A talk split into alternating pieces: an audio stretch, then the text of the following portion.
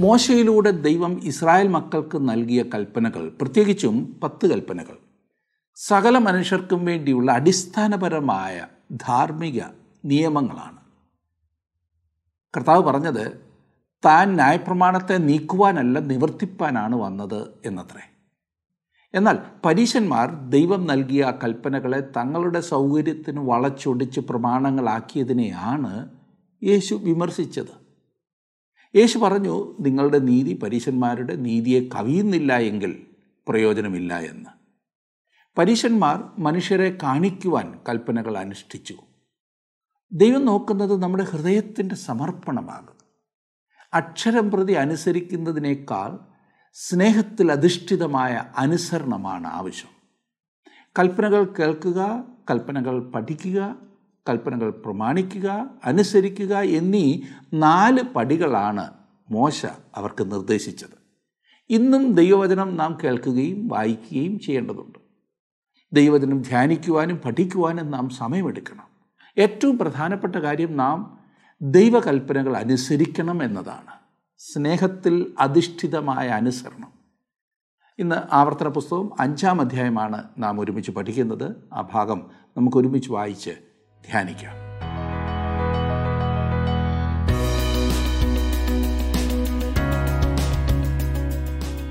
ആവർത്തന പുസ്തകം നാലാം അധ്യായം വരെ നാം പഠിച്ചു കഴിഞ്ഞതായിരുന്നു.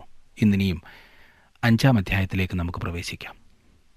പത്ത് കൽപ്പനകളുടെ ആവർത്തനമാണ് ഈ അഞ്ചാം അധ്യായത്തിലെ വിഷയം. ഇത് മോശയുടെ രണ്ടാമത്തെ പ്രസംഗമാണ്. പത്ത് കൽപ്പനകൾ ആവർത്തിച്ച് പ്രസ്താവിക്കുകയാണ് ഇവിടെ ചെയ്യുന്നത്. സ്നേഹത്തിനും അനുസരണത്തിനുമാണ് ഇവിടെയും പ്രാധാന്യം നൽകിയിരിക്കുന്നത്. അഞ്ച് മുതൽ ഏഴ് വരെയുള്ള അധ്യായങ്ങളിൽ പത്ത് കൽപ്പനകളുടെ ആവർത്തനവും വ്യാഖ്യാനവും നമുക്ക് കാണുവാൻ കഴിയും. സീനായ് മലയിൽ വെച്ച് ആദ്യം കൽപ്പനകൾ കേട്ട തലമുറ ഇപ്പോൾ ജീവിച്ചിരിപ്പില്ല. അവരുടെ അസ്ഥികൾ മരുഭൂമിയിൽ തെളിഞ്ഞു കാണാം. ദേശത്ത് പ്രവേശിക്കുവാൻ പോകുന്ന ഈ പുതിയ തലമുറയ്ക്ക് കൽപ്പനകൾ ആവർത്തിച്ചു കൊടുക്കുകയും വ്യാഖ്യാനിച്ചു കൊടുക്കുകയും ചെയ്യേണ്ടത് ആവശ്യമായി വരുന്നു. മരുഭൂമിയിലെ നാൽപ്പത് വർഷങ്ങളിലെ അനുഭവത്തിന്റെ വെളിച്ചത്തിൽ മോശ അതവർക്ക് വ്യാഖ്യാനിച്ചു കൊടുക്കും. ഇത് പുറപ്പാട് പുസ്തകം ഇരുപതാം അധ്യായത്തിന്റെ തനി പകർപ്പാണെന്ന് നിങ്ങളിൽ ചിലർ പറഞ്ഞേക്കാം. അതെ ഇതൊരു പകർപ്പ് പോലെയാണ്. പത്ത് കൽപ്പനകൾ ആവർത്തിക്കുവാൻ തക്കവണ്ണം പ്രാധാന്യമുള്ളതാണെന്ന് ഇത് ചൂണ്ടിക്കാണിക്കുന്നു. അവ അടിസ്ഥാനപരമായ ധാർമ്മിക നിയമങ്ങളാണ്. അഞ്ചാം അധ്യായത്തിന്റെ ഒന്നാം വാക്യത്തിൽ നാം കാണുന്നത് മോശ എല്ലാ ഇസ്രായേലിനോടും വിളിച്ചു പറഞ്ഞത് എന്തെന്നാൽ ഇസ്രായേലെ ഞാൻ ഇന്ന് നിങ്ങളെ കേൾപ്പിക്കുന്ന ചട്ടങ്ങളും വിധികളും കേൾപ്പിൻ അവയെ പഠിക്കുകയും പ്രമാണിച്ചനുസരിക്കുകയും ചെയ്യുവിൻ. ദൈവവചനത്തോടുള്ള ബന്ധത്തിൽ നാം എടുക്കേണ്ടതായ നാല് പ്രധാന പടികൾ ഇവിടെ കാണുന്നു. ഒന്നാമത് അത് കേൾക്കുകയാണ്. രണ്ടാമത്തേത് അത് പഠിക്കൂ. അങ്ങനെ ദൈവം പറയുന്നതുമായി പരിചയപ്പെടുക. മൂന്നാമത്തേത് അത് പ്രമാണിക്കുകയാണ്. അതായത് ദൈവവചനം നിന്റെ ഹൃദയത്തിൽ ഉണ്ടായിരിക്കുക എന്നതാണ്. അതിനെക്കുറിച്ച് ദാവിദ് പറഞ്ഞത് എന്താണെന്ന് നോക്കാം. നൂറ്റി പത്തൊൻപതാം സങ്കീർത്തനത്തിന്റെ പതിനൊന്നാം വാക്യത്തിൽ നാം വായിക്കുന്നത് ഞാൻ നിന്നോട് പാപം ചെയ്യാതിരിക്കേണ്ടതിന് നിന്റെ വചനത്തെ ഹൃദയത്തിൽ സംഗ്രഹിക്കുന്നു. നാലാമത്തെ പടി അത് ചെയ്യുകയാണ്. ദൈവവചനം താങ്കളുടെ തലയ്ക്കകത്തും ഹൃദയത്തിലും ഉണ്ടായിരിക്കുക മാത്രമല്ല അത് താങ്കളുടെ കൈകളിലേക്കും കാലുകളിലേക്കും ഇറങ്ങിച്ചെല്ലേണ്ടത് ആവശ്യമാണ്. പത്ത് കൽപ്പനകൾ അനുസരിച്ചാണ് തങ്ങൾ ജീവിക്കുന്നത് എന്ന് അനേകർ പറയുന്നത് നാം കേൾക്കാറുണ്ട്. അതാണ് അവരുടെ മതം എന്ന് പോലും.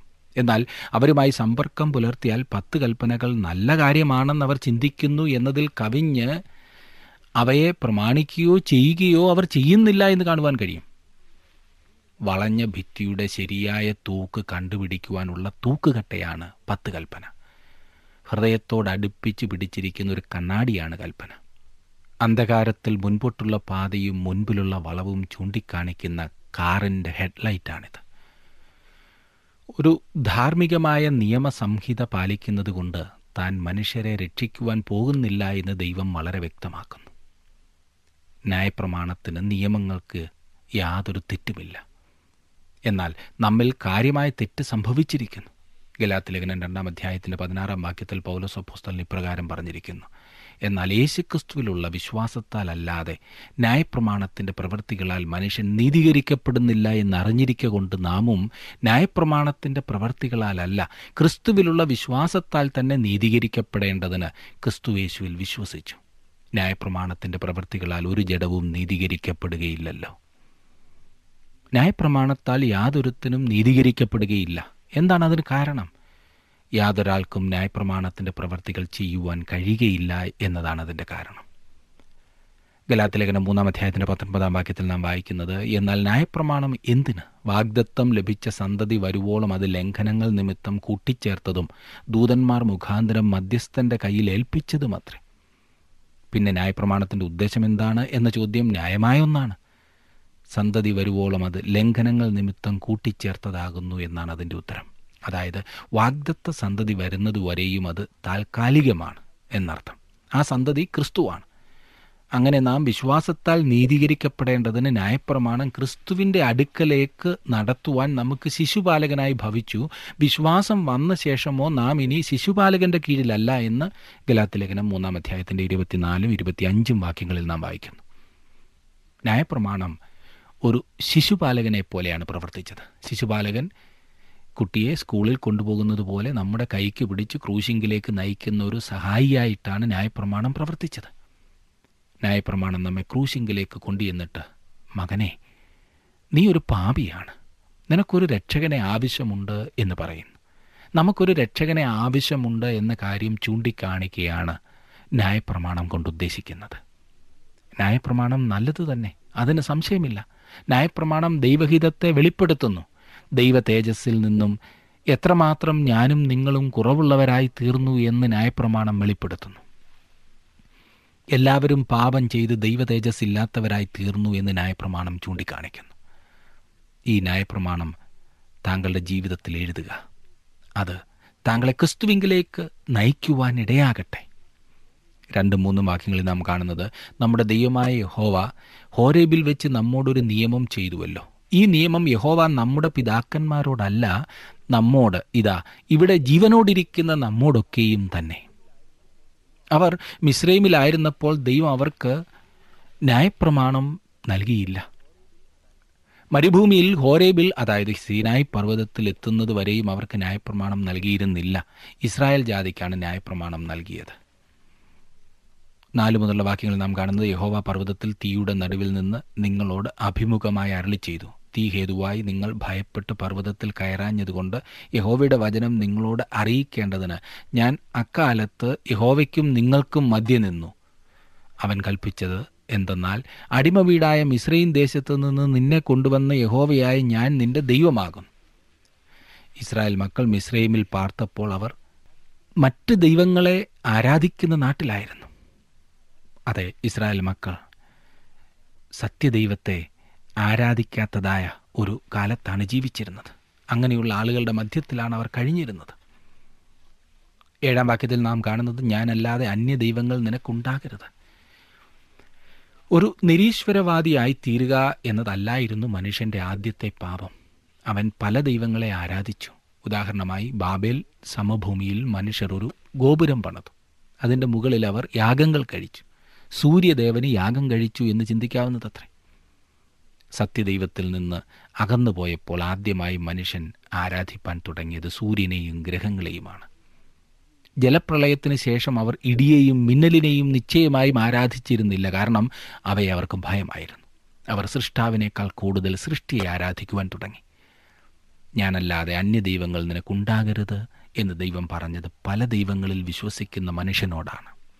ദാവീദിന്റെ കാലം വരെയും നിരീശ്വരത്വം കടന്നു വന്നിരുന്നില്ല എന്ന് ചിന്തിക്കാവുന്നതാണ്. അതുവരെയും മനുഷ്യൻ ഒരു നിരീശ്വരവാദിയാകാതിരിക്കത്തക്കവണ്ണം ദൈവത്തിന്റെ വെളിപ്പാട് അവരുടെ ഓർമ്മയിലുണ്ടായിരുന്നു. യാതൊരുത്തനും ദൈവത്തിന്റെ അസ്തിത്വത്തെ ചോദ്യം ചെയ്തിരുന്നില്ല. ആരും അത് തള്ളിക്കളഞ്ഞും ഇല്ല. ദാവിദിന്റെ കാലത്ത് മൂഢനാണ് ദൈവമില്ല എന്ന് തന്റെ ഹൃദയത്തിൽ പറഞ്ഞിരുന്നത്. എന്നാൽ ഇന്ന് ജ്ഞാനി എന്ന് നടിക്കുന്ന മൂഢനാണ് അങ്ങനെ പറയുന്നത്. പതിനാലാം സങ്കീർത്തനത്തിന്റെ ഒന്നാം വാക്യത്തിൽ മൂഢൻ എന്ന് പറഞ്ഞിരിക്കുന്ന വാക്കിന്റെ മൂലഭാഷയിലെ അർത്ഥം സ്ഥിരബുദ്ധിയില്ലാത്തവൻ ഭ്രാന്തൻ എന്നൊക്കെയാണ്. ദൈവമില്ല എന്ന് പറയുന്ന ഒരുവൻ ഒന്നുകിൽ സ്ഥിരബുദ്ധിയില്ലാത്തവനാണ്. അല്ലാത്തപക്ഷം ആത്മാർത്ഥതയില്ലാത്തവനാണ്. ഒന്നാമത്തെ കൽപ്പന ദൈവത്തിന്റെ അസ്തിത്വത്തിലുള്ള അവിശ്വാസത്തെക്കുറിച്ച് സൂചിപ്പിക്കുക പോലും ചെയ്യുന്നില്ല. പിന്നെയോ സത്യദൈവത്തെ മറന്ന് ബഹുദൈവങ്ങളെ ആരാധിക്കുന്ന ആ പ്രവണതയെ ചോദ്യം ചെയ്യാൻ അങ്ങനെ ചെയ്യരുത് എന്ന് കൽപ്പിച്ചിരിക്കുകയാണ് ചെയ്യുന്നത്. എട്ട് മുതൽ പത്ത് വരെയുള്ള വാക്യങ്ങളിൽ നാം കാണുന്നത് വിഗ്രഹം ഉണ്ടാക്കരുത്. മീതെ സ്വർഗത്തിലെങ്കിലും താഴെ ഭൂമിയിലെങ്കിലും ഭൂമിക്ക് കീഴെ വെള്ളത്തിലെങ്കിലുമുള്ള യാതൊന്നിന്റെയും പ്രതിമയരുത്. അവയെ നമസ്കരിക്കുകയോ സേവിക്കുകയോ ചെയ്യരുത്. നിന്റെ ദൈവമായ ഹോവ എന്ന് ഞാൻ തീഷ്ണതയുള്ള ദൈവമാകുന്നു. എന്നെ പകയ്ക്കുന്നവരിൽ പിതാക്കന്മാരുടെ അകൃത്യം മൂന്നാമത്തെയും നാലാമത്തെയും തലമുറ വരെ മക്കളുടെ മേൽ സന്ദർശിക്കുകയും എന്നെ സ്നേഹിച്ച് എന്റെ കൽപ്പനകളെ പ്രമാണിക്കുന്നവർക്ക് ആയിരം തലമുറ വരെ ദയ കാണിക്കുകയും ചെയ്യുന്നു. ലോകത്തിൽ രണ്ട് വിധത്തിലുള്ള ആളുകളെ ഉള്ളൂ. ദൈവത്തെ വെറുക്കുന്നവരും ദൈവത്തെ സ്നേഹിക്കുന്നവരും എന്ന് പറഞ്ഞാൽ താങ്കൾ മറ്റെന്തിലും അധികം ദൈവത്തെ സത്യദൈവത്തെ സ്നേഹിക്കാത്ത വ്യക്തിയാകുന്നുവെങ്കിൽ താങ്കൾ ദൈവത്തെ പകയ്ക്കുന്നു. ഇതിന്റെ രണ്ടിന്റെയും നടുവിലാണ് എന്ന് ആർക്കും പറയുവാൻ സാധ്യമല്ല. സൗകര്യം പോലെ ഞാൻ ദൈവത്തെ ആരാധിക്കുന്നുണ്ട് അവന് പണം നൽകുന്നുണ്ട്. അതുകൊണ്ട് ഞാൻ അവനെ സ്നേഹിക്കുന്നു എന്നാർക്കും പറയുവാൻ സാധ്യമല്ല. എന്തിന്റെയെങ്കിലും രൂപമുണ്ടാക്കി ആരാധിക്കുന്നത് വിലക്കുമ്പോൾ ദൈവം അതിനെക്കുറിച്ച് വിശദമായി പറഞ്ഞിരിക്കുന്നു. മനുഷ്യൻ എന്തിന്റെയൊക്കെ രൂപങ്ങൾ ഉണ്ടാക്കുവാൻ സാധ്യത ഉണ്ടെന്ന് ദൈവത്തിന് മുന്നമേ അറിയാമായിരുന്നു. പിന്നീട് ദൈവം പറയും നീ നിന്റെ ദൈവമായ കർത്താവിനെ പൂർണ ഹൃദയത്തോടും പൂർണാത്മാവോടും പൂർണ ശക്തിയോടും പൂർണ മനസ്സോടും കൂടെ സ്നേഹിക്കണമെന്ന്. ഇതാണ് ഏറ്റവും വലിയ കൽപ്പന എന്ന് കർത്താവായ യേശു പറഞ്ഞു. അതേസമയം തന്നെ ദൈവത്തെ വെറുക്കുന്ന ഒരു വലിയ സമൂഹമുണ്ട്. ദൈവത്തോടുള്ള സ്നേഹം വിട്ടിട്ട് ദൈവഹിതപ്രകാരമല്ലാത്ത വഴികളിലേക്ക് പോകുന്ന മനുഷ്യൻ. ആദ്യം ദൈവത്തെ അറിഞ്ഞിട്ടും അവനെ ദൈവമെന്നോർത്ത് മഹുദ്ധീകരിച്ചില്ല എന്ന് റോമാലേഖനത്തിൽ നാം വായിക്കുന്നു. അതെ മനുഷ്യന്റെ ആത്മീക അധപ്പതനത്തിന്റെ ഏഴ് പടികളാകുന്നു റോമാലേഖനം ഒന്നാം അധ്യായത്തിന്റെ ഇരുപത്തിയൊന്ന് മുതലുള്ള വാക്യങ്ങളിൽ നാം കാണുന്നത്. ആ ഒന്നാമത്തെ പടി ദൈവത്തെ അറിഞ്ഞിട്ടും അവനെ ദൈവമെന്ന് ഓർത്ത് മഹുദ്ധീകരിച്ചില്ല എന്നുള്ളതാണ്. രണ്ടാമത്തെ പടി നന്ദി കാണിച്ചില്ല എന്നുള്ളതാണ്. മൂന്നാമത്തെ പടി തങ്ങളുടെ നിരൂപണങ്ങളിൽ വ്യർത്ഥരായി തീർന്നു എന്നുള്ളതാണ്. നാലാമതായി അവരുടെ വിവേകമില്ലാത്ത ഹൃദയം ഇരുണ്ടുപോയി. അഞ്ചാമത്തെ പടി മൂഢരായിപ്പോയി എന്നതാണ്. ആറാമത്തെ പടി അവർ വിഗ്രഹങ്ങളെ ഉണ്ടാക്കി ആരാധിക്കുവാൻ തുടങ്ങി. ഇതെല്ലാം മനുഷ്യന്റെ ജീവിതത്തിൽ എല്ലാ കാലത്തും ഒരുപോലെ സത്യമല്ലേ? ഇന്ന് ഈ സത്യം പറഞ്ഞാൽ നൂറു നൂറ് മുടന്തൻ ന്യായങ്ങൾ നിരത്തി രക്ഷപ്പെടുവാൻ മനുഷ്യൻ ശ്രമിക്കുന്നു. കർത്താവായ യേശുക്രിസ്തുവിനെ ഹൃദയത്തിൽ അംഗീകരിച്ചു കഴിഞ്ഞാൽ അവിടുത്തെ സാന്നിധ്യ ബോധത്താൽ താങ്കൾ നിറയപ്പെടും. പിന്നെ ഒരു രൂപത്തിന്റെയും ആവശ്യമില്ല അതിനുള്ള സ്ഥാനം താങ്കളുടെ ഹൃദയത്തിലും ജീവിതത്തിലും ഉണ്ടായിരിക്കില്ല. തങ്ങൾ അപ്രകാരം ഏതെങ്കിലും ഒരു രൂപത്തെ ആരാധിക്കുന്നില്ല എന്ന് വീരവാദം മുഴക്കുന്ന അനേകം ആളുകളുണ്ട്. നല്ല കാര്യം. ഇങ്ങനെ പറയുന്നവർ പലപ്പോഴും മറ്റുള്ളവരെ വിഗ്രഹാരാധികൾ എന്ന് കുറ്റം വിധിക്കാറുണ്ട്. എന്നാൽ വിശുദ്ധ പൗലോസ് എഫ് എസ് ലേഖനം അഞ്ചാം അധ്യായം അഞ്ചാം വാക്യത്തിൽ പറയുന്നത് ദ്രവ്യാഗ്രഹം വിഗ്രഹാരാധനയാകുന്നു എന്നത്രേ. താങ്കൾക്ക് എന്തിനോടെങ്കിലും അത്യാഗ്രഹമുണ്ടോ? പണത്തോട് സ്ഥാനമാനങ്ങളോട് സുഖത്തോട്? പ്രശസ്തിയോട് താങ്കളെ തന്നെ നൽകുന്ന എന്തെങ്കിലുമുണ്ടോ? താങ്കൾക്കും ദൈവത്തിനും മധ്യേ വരുന്ന എന്തും താങ്കളുടെ ദൈവമായി തീരുന്നു താങ്കളുടെ ജീവിതത്തിൽ വിഗ്രഹമൊന്നുമില്ല എന്നാണോ താങ്കൾ പറയുന്നത്? ചിലർക്ക് തങ്ങളുടെ ബാങ്കിലെ പാസ്ബുക്കാണ് അവരുടെ ദൈവം. ചിലർക്ക് തങ്ങളുടെ ജോലിയാണ് മറ്റു ചിലർക്ക് മദ്യമാണ് ദൈവം. ചിലർക്ക് മക്കളോ കൊച്ചുമക്കളോ ആണ് ദൈവം. ടെലിവിഷൻ തങ്ങളുടെ ദൈവമായി കാണുന്ന അനേകരുണ്ട്. താങ്കളുടെ സമയത്തിന്റെ ഏറിയ പങ്കും അതല്ലേ അപഹരിക്കുന്നത്? താങ്കളെ പ്രാർത്ഥനയ്ക്ക് വിടാത്തത് അതല്ലേ? ശനിയാഴ്ച വൈകിട്ടും ഞായറാഴ്ച വൈകിട്ടും താങ്കൾ വീട്ടിലിരിക്കാൻ ആഗ്രഹിക്കുന്നതിന്റെ പ്രധാന കാരണം അതല്ലേ? അതേ സുഹൃത്തെ താങ്കളുടെ ഹൃദയത്തിൽ പ്രഥമ സ്ഥാനം കൊടുത്തിട്ടുള്ള എന്തും താങ്കളുടെ ദൈവമാണ്.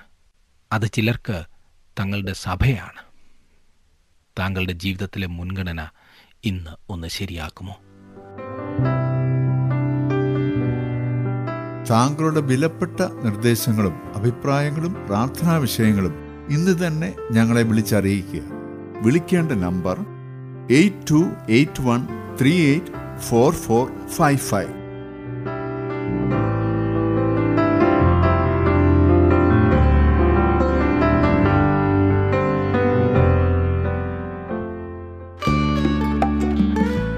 ഇന്നത്തെ പ്രോഗ്രാം താങ്കൾക്ക് ഇഷ്ടപ്പെട്ടുവോ? എങ്കിൽ ഉടൻ തന്നെ ഞങ്ങൾക്കൊരു മിസ് കോൾ തരിക. അടുത്ത വിജയി ഒരുപക്ഷെ താങ്കളായിരിക്കാം.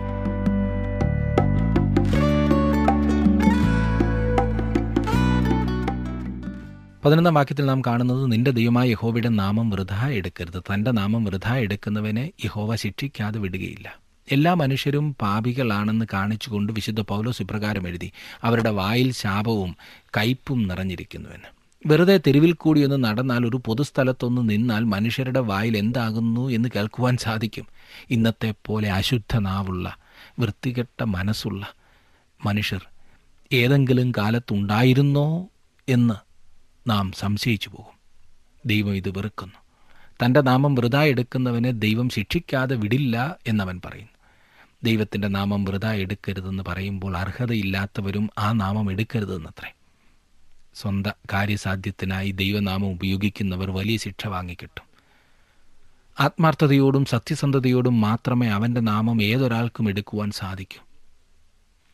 ദൈവമക്കളായി തീർന്നിട്ടില്ലാത്തവർക്കും ആ നാമം അവകാശപ്പെടുവാൻ കഴിയുകയില്ല. വിശുദ്ധി കൂടാതെ ആ വിശുദ്ധ നാമം എടുക്കുന്നത് ദൈവഹിതത്തിന് വിപരീതമാണ്. താങ്കളുടെ ജീവിതത്തെ ഒന്ന് സ്വയപരിശോധന ചെയ്യുമോ സുഹൃത്തെ? താങ്കൾ ദൈവനാമം ഉച്ചരിക്കുന്നത് ദൈവ പൈതലായിട്ടാണോ ഒരു നാണയത്തിന് രണ്ട് വശങ്ങൾ ഉള്ളതുപോലെ ദൈവകൽപ്പനകൾക്കും എല്ലായ്പ്പോഴും രണ്ട് വശമുണ്ട്. ഒരു വശം ദൈവത്തോടുള്ള ബന്ധത്തിൽ അനുഷ്ഠിക്കേണ്ടതും മറ്റേ വശം മനുഷ്യനോടുള്ള ബന്ധത്തിൽ അനുഷ്ഠിക്കേണ്ടതുമാണ്. ഇവയിൽ ഒന്നു മാത്രം അനുഷ്ഠിച്ചതുകൊണ്ട് വിശേഷമൊന്നുമില്ല. രണ്ട് വശങ്ങളും ഒരുപോലെ പ്രമാണിച്ച് ശ്രദ്ധിക്കേണ്ടവയാണ്. ഒരു മാന്യമായ ജീവിതം നയിക്കുവാൻ ശ്രമിക്കുന്ന പ്രിയ സുഹൃത്തെ താങ്കളുടെ ജീവിതം ദൈവകൽപ്പനയുടെ എല്ലാ വശങ്ങളും പ്രമാണിക്കുന്നതിനായി സമർപ്പിക്കപ്പെട്ടിട്ടുള്ളതാണോ? നാം ആദ്യത്തെ മൂന്ന് കൽപ്പനകൾ നിഷേധാത്മകമായ കൽപ്പനകളായിട്ടാണ് കണ്ടത്. അടുത്ത കൽപ്പന എന്താണെന്ന് ശ്രദ്ധിക്കാം. അതായത് ഇതുവരെ പറഞ്ഞത് ചെയ്യരുത് ചെയ്യരുത് ചെയ്യരുത് എന്നാണ്. ഇനിയും പറയുന്നത് പന്ത്രണ്ട് മുതലുള്ള വാക്യങ്ങൾ നോക്കാം. നിന്റെ ദൈവമായ യഹോവ നിന്നോട് കൽപ്പിച്ചതുപോലെ ശബത്തുനാൾ ശുദ്ധീകരിച്ച് ആചരിക്കുക ആറ് ദിവസം അധ്വാനിച്ച് നിന്റെ വേലയൊക്കെയും ചെയ്യുക. ഏഴാം ദിവസമോ നിന്റെ ദൈവമായ യഹോവയുടെ ശബത്താകുന്നു. അന്ന് നീയും നിന്റെ മകനും മകളും നിന്റെ വേലക്കാരനും വേലക്കാരത്തിയും നിന്റെ കാളയും കഴുതയും നിനക്കുള്ള യാതൊരു നാൽക്കാലിയും നിന്റെ പടിവാതിലുകൾക്കകത്തുള്ള അന്യനും ഒരു വേലയും ചെയ്യരുത്. നിന്റെ വേലക്കാരനും വേലക്കാരത്തിയും നിന്നെപ്പോലെ സ്വസ്ഥമായിരിക്കേണ്ടതിന് തന്നെ. നീ മിശ്രയും ദേശത്ത് അടിമയായിരുന്നു എന്നും അവിടെ നിന്ന് നിന്റെ ദൈവമായ യഹോവ നിന്നെ ബലമുള്ള കൈകൊണ്ടും നീട്ടിയ ഭുജം കൊണ്ടും പുറപ്പെടുവിച്ചു എന്നും ഓർക്കാം. അതുകൊണ്ട് ശബത്ത് നാൾ ആചരിപ്പാൻ നിന്റെ ദൈവമായ യഹോവ നിന്നോട് കൽപ്പിച്ചു. ശബത്ത് ദിവസത്തെ സംബന്ധിച്ച കൽപ്പന ഒഴികെ ബാക്കി കൽപ്പനകളെല്ലാം പുതിയ നിയമത്തിൽ ആവർത്തിച്ച് പറഞ്ഞിട്ടുണ്ട് എന്ന കാര്യം ശ്രദ്ധേയമാണ്.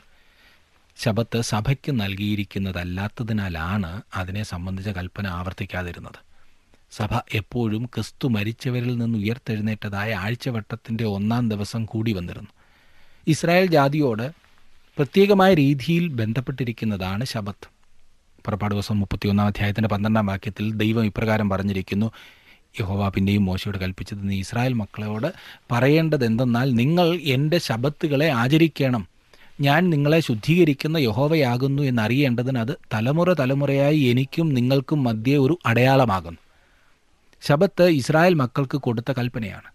ആറ് ദിവസം കൊണ്ട് ദൈവം ആകാശവും ഭൂമിയും സൃഷ്ടിച്ചു. അതിനാൽ ശബത്ത് ആചരിക്കണമെന്ന് ദൈവം ഇസ്രായേൽ മക്കളോട് പുറപ്പാട് പുസ്തകം ഇരുപതാം അധ്യായത്തിൽ പറഞ്ഞിരിക്കുന്നത് ശ്രദ്ധിക്കേണ്ടതാണ്. ഇവിടെ ആവർത്തന പുസ്തകത്തിൽ ശബത്ത് ദൈവവും ഇസ്രായേൽ മക്കളും തമ്മിലുള്ള പ്രത്യേകമായ ബന്ധത്തെ കാണിക്കുന്നതായി പറഞ്ഞിരിക്കുന്നു. ഇസ്രായേൽ മക്കൾ എന്തുകൊണ്ടാണ് ശബത്ത് ആചരിക്കേണ്ടിയിരുന്നത്? അവർ മിസ്രൈമിൽ അടിമകളായിരുന്നപ്പോൾ ദൈവം അവരെ ബലമുള്ള കൈയാൽ വിടുവിച്ചതുകൊണ്ട് അവർ ശബത്ത് ആചരിക്കേണ്ടതത്രേ. ദൈവത്തോടുള്ള കടമ ഈ കൽപ്പനകളിൽ ഉൾക്കൊള്ളുന്നു. ഇനി മനുഷ്യരോടുള്ള കടമയെ സംബന്ധിക്കുന്ന ഭാഗമാണ് നാം ചിന്തിക്കുവാൻ പോകുന്നത്. പതിനാറാം വാക്യത്തിൽ നാം കാണുന്നത് നിനക്ക് ദീർഘായുസ് ഉണ്ടാകുവാനും നിന്റെ ദൈവമായ യഹോവ നിനക്ക് തരുന്ന ദേശത്ത് നിനക്ക് നന്നായിരിക്കാനും നിന്റെ ദൈവമായ യഹോവ നിന്നോട് കൽപ്പിച്ചതുപോലെ നിന്റെ അപ്പനെയും അമ്മയെയും ബഹുമാനിക്കാം. ഈ കൽപ്പന നമുക്ക് ദൈവത്തോടും മനുഷ്യരോടുമുള്ള കടമയെ സംബന്ധിക്കുന്നതാണെന്നത്ര ഞാൻ വിശ്വസിക്കുന്നത്. വളർന്നു വരുന്ന ഒരു കൊച്ചുകുട്ടിക്ക് അവന്റെ അപ്പനും അമ്മയും ദൈവത്തിന്റെ സ്ഥാനത്താണ് നിൽക്കുന്നത്. കൊച്ചുകുട്ടി അവന്റെ അപ്പനെയും അമ്മയെയും നോക്കുകയും അവരിൽ ആശ്രയിക്കുകയും ചെയ്യുന്നു. അപ്രകാരമാണ് ആയിരിക്കേണ്ടതും ഇല്ലേ? മകനെ അപ്പന്റെ പ്രബോധനം കേൾക്കുക അമ്മയുടെ ഉപദേശം ഉപേക്ഷിക്കുകയും അരുത് എന്ന് സദൃശവാക്യത്തിൽ നാം വായിക്കുന്നു. കുഞ്ഞുങ്ങൾ ശിശുക്കളായിരിക്കുമ്പോൾ മാതാപിതാക്കൾ ദൈവത്തിന്റെ സ്ഥാനത്ത് നിൽക്കേണ്ടതാണ്. ഇവിടെ വാഗ്ദത്ത നാട്ടിലേക്ക് പ്രവേശിക്കുവാൻ പോകുന്ന ജനം അവരുടെ അപ്പനെയും അമ്മയെയും ബഹുമാനിക്കേണ്ടത് ആവശ്യമായിരുന്നു ഈ കൽപ്പന അനുസരിക്കാത്ത ജനത അനുഗ്രഹിക്കപ്പെടുകയില്ല. ചില രാജ്യങ്ങളിൽ ഇന്ന് ഇതൊരു പ്രശ്നമായി തീർന്നിരിക്കുന്നതായി നമുക്ക് കാണുവാൻ കഴിയുന്നു.